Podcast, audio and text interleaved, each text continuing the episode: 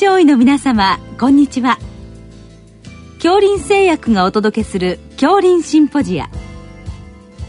毎週この時間は医学のコントラバシーとして一つの疾患に対し専門の先生方からいろいろな視点でご意見をお伺いしております。シリーズ泌尿器領域の抗加齢医学の最前線の17回目。泌尿器のアンチエイジング手術と題して、順天堂大学静岡病院泌尿器科准教授、斉藤圭介さんにお話しいただきます。聞き手は、国立国際医療研究センター病院名誉院長、大西晋さんです。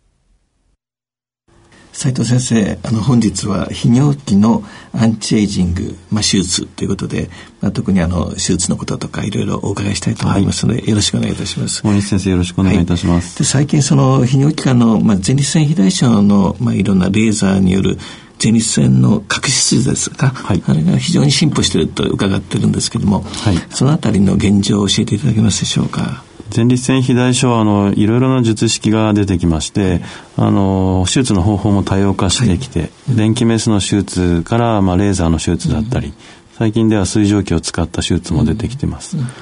で今回のあの注目している手術は、角質術と言いまして、あの前立腺の内腺領域肥大症を起こしている部分をきれいに全部くり抜くような手術になります。実はこの手術はあのやっていただいた後のあの患者さんの外来診療してますと、うん、ものすごい患者さんが元気になると。なるほど。あの僕の患者さんでも患者さん自身が手術後診察室に入ってこられて、うん、先生大成功ですと向こうが握手をしてくれるぐらいこう喜ばれるというのに、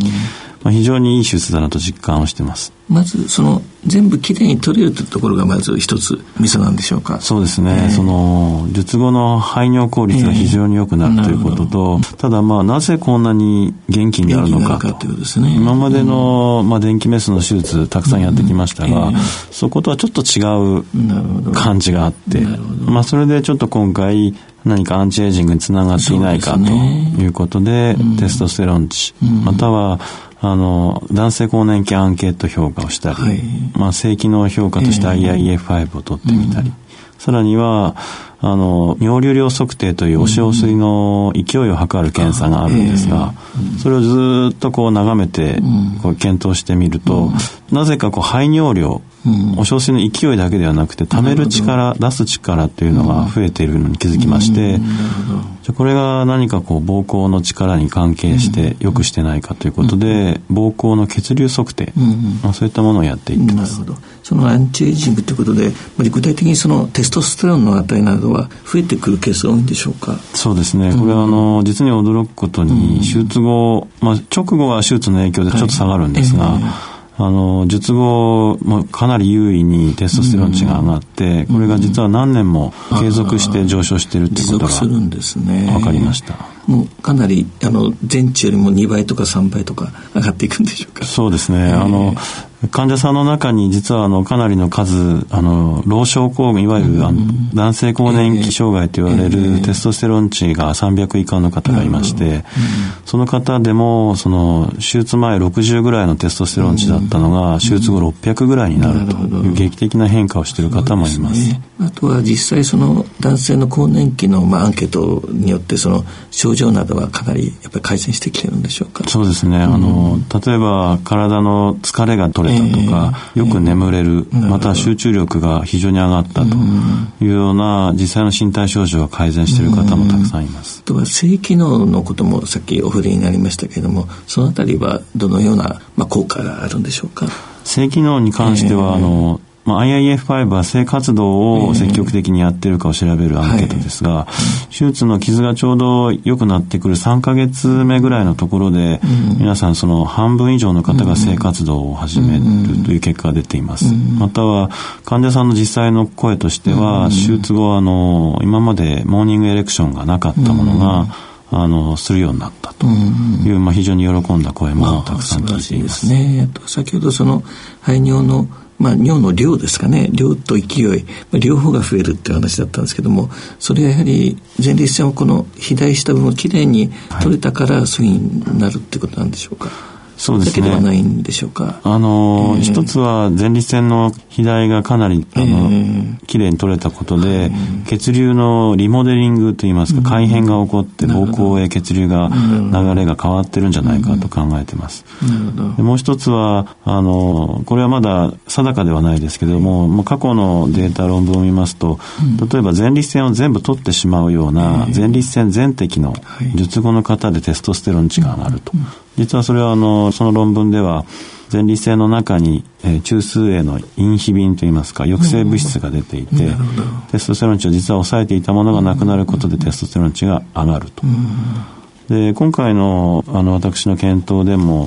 手術の時にたくさん確執できた、たくさん前立腺が取れた方は、あの優位にテストステロン値が上がっているというデータも出てますので、何かその辺が関係している可能性があるということですね。まあ、あのレーザーの、まあ、最新の治療のお話を伺いましたけれども先生はその在宅医療にもかなり取り組んでいらっしゃるという伺っていて、はい、まあ泌尿器科領域はなかなかそういった言葉では なかなか手が回ってないのが現状かもしれませんけれどもどのような活動をされているかあの教えていただけますでしょうか？はい、あの私は2010年から大学の勤務医師とは別にですね、はい、あの大学のすぐ横に在宅クリニックを立ち上げていまして、これはあの医局全体の動きとして、あの医局員15人全員がですねあの在宅医療に取り組み始めました。でその、まあ、一番トップとして在宅医長という名前を付けてやらせていただいてます、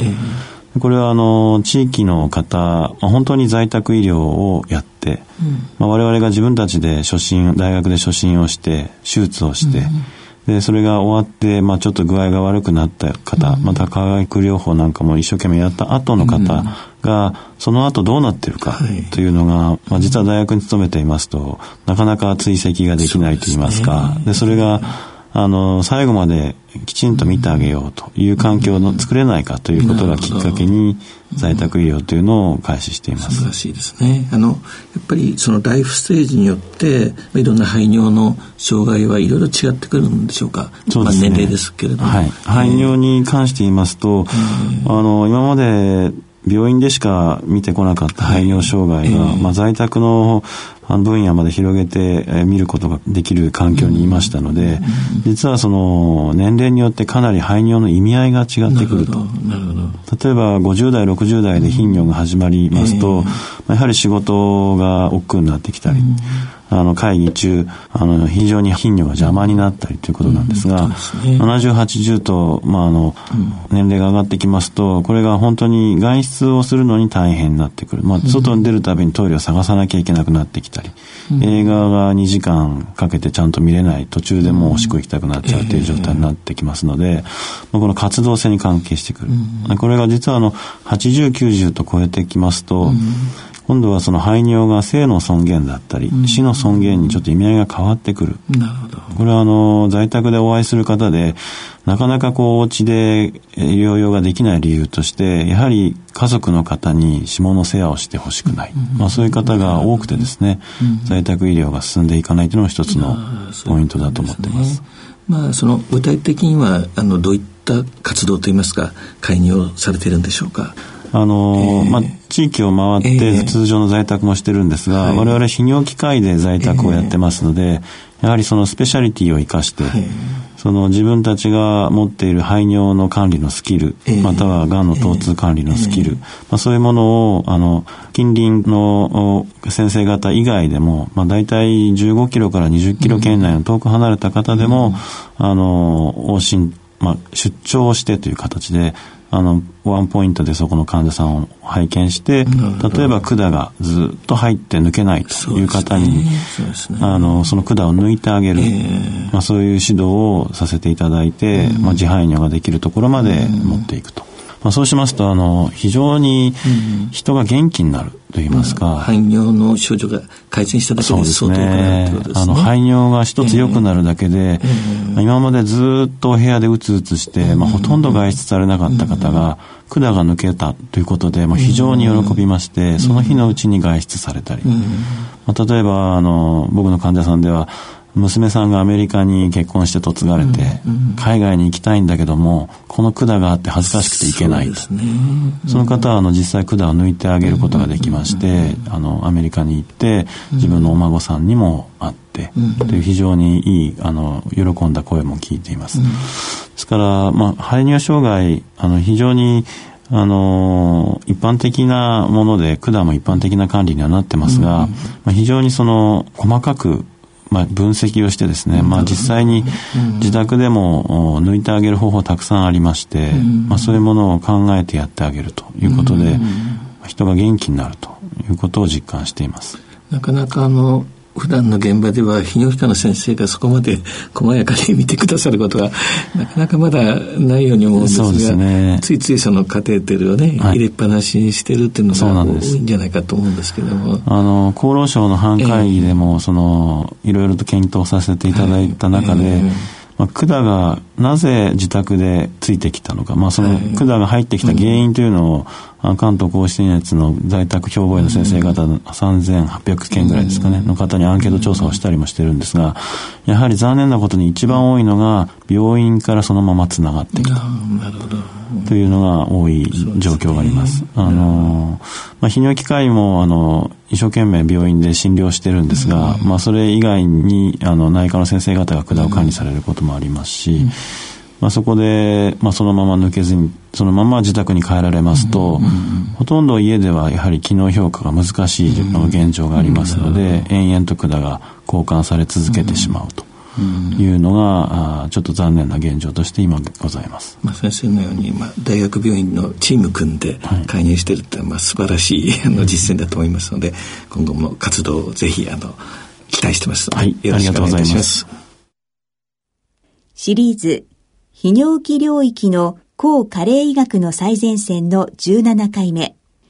泌尿器のアンチエイジング、手術と題して、順天堂大学静岡病院泌尿器科准教授、斉藤圭介さんにお話しいただきました。聞き手は、国立国際医療研究センター病院名誉院長、大西晋さんでした。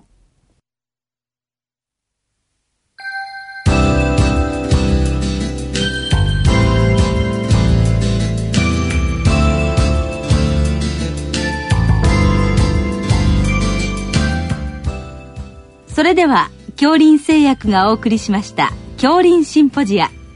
来週をどうぞお楽しみに。